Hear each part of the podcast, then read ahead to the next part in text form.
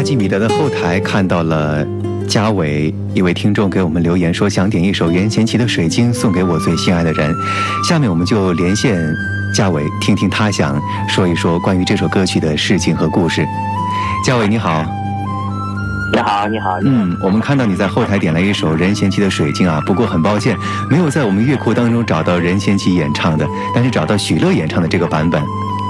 哦，没有关系，因为这首歌可能相对来讲比较啊比较小众了一点啊。但是我记得这首歌曲的高潮部分，好好像那两句歌词还是呃让人印象比较深刻啊。为什么你想点这首歌曲呢？呃，因为我想点给我的他吧。嗯。因为我觉得这首歌是我们曾经在大学时光里面，呃，一起度过的这段大学时光里面，经常会一起唱。然后甚至说，我们想在我们以后的这个婚礼婚礼仪式上要放的这首歌曲，一起唱的这首歌曲，呃，所以对于我们来讲是有特殊的意义在里边。嗯，我特别感动他这两句歌词啊，看世界仿佛都透过水晶，我和你的爱情好像水晶。是是，你觉得这个呃水晶这个东西啊，在你理解起来和爱情有什么关系呢？你觉得？太有关系了，我觉得就是一直以来，我觉得，因为我和我的女朋友到现在有六年半的时间，一起走过了六年半。嗯嗯，在走过来的这段时间当中，我觉得两个人之间，嗯，之所以能够相互这个关爱、相互扶持，我觉得呃，更更大程度上就是因为两个人有一颗水晶一样的心。我把我们的这个爱情又描述成水晶，真的是这样。呃，我们似乎对于爱情很怎么讲呢？对于爱情很呃追求它的这种纯洁性，真的是这样。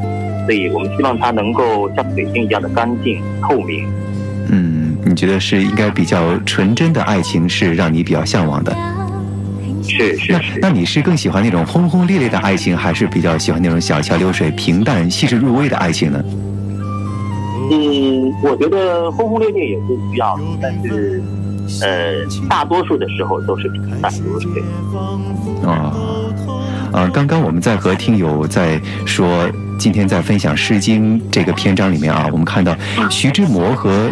那个陆小曼他们的爱情当中，呃，他就说了这样一个故事啊，就是陆小曼和徐志摩步入婚姻殿堂之后呢，徐志摩是喜欢那种，呃，可望不可及的爱情，但当他们一旦是结婚之后，可能他就没有这样的热情了。所以说，陆小曼可能觉得婚姻是爱情的坟墓。你觉得这句话说的有道理还是没有道理？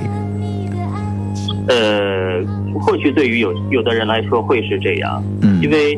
呃，在结婚之前，在恋爱的这个过程当中，多多少少都会保保有一些对于对方的这种，呃，或者说对于未来的一些幻想。而到了婚姻之后，呃，面临的可能更多的是这个柴米油盐酱醋茶，面临的更多的是生活当中的一些日常，甚至一些不堪。所以可能呃会觉得说走进了一座坟。呃，但是我觉得也有很多我们身边很好的一些例子，包括我们。自己的父母都是这样平平淡淡的走过来的，也是非常好的这个榜样。所以，呃，首先一方面，我觉得在这个当一当一份爱情步入到这个婚姻当中之后，两个人也要努力的去为这个自己的婚姻去保鲜，啊，也能够像恋爱时候一样，呃，去让他保有最初的那份激情。呃，但是另外一个层面上来。其实我们参与这种平淡，嗯，因为日子就是这样的，就是像这个开水一样平淡的，只不过偶尔我们可以喝点咖啡，偶尔可以加一点糖，就这样。对，呃，有的人说热恋的时候甜蜜消失不见了，嗯，结婚之后呢就会被生活所累，变得无滋无味。但是其实有时候啊，你觉得好像柴米油盐酱醋茶也是生活当中必不可少的一个环节，那也是一种恋爱的生活方式，只是表达方式可能和最开始热恋的时候不同。对对，嗯，但是两个人真心还是不变的。好，那我们就把这首。许乐演唱的《水晶》送给你和你女朋友以及收音机前的大家，希望你和你的女朋友能够幸福长久。好的，谢谢，谢谢，好，再见。嗯，再见。看世界仿佛都透过水晶。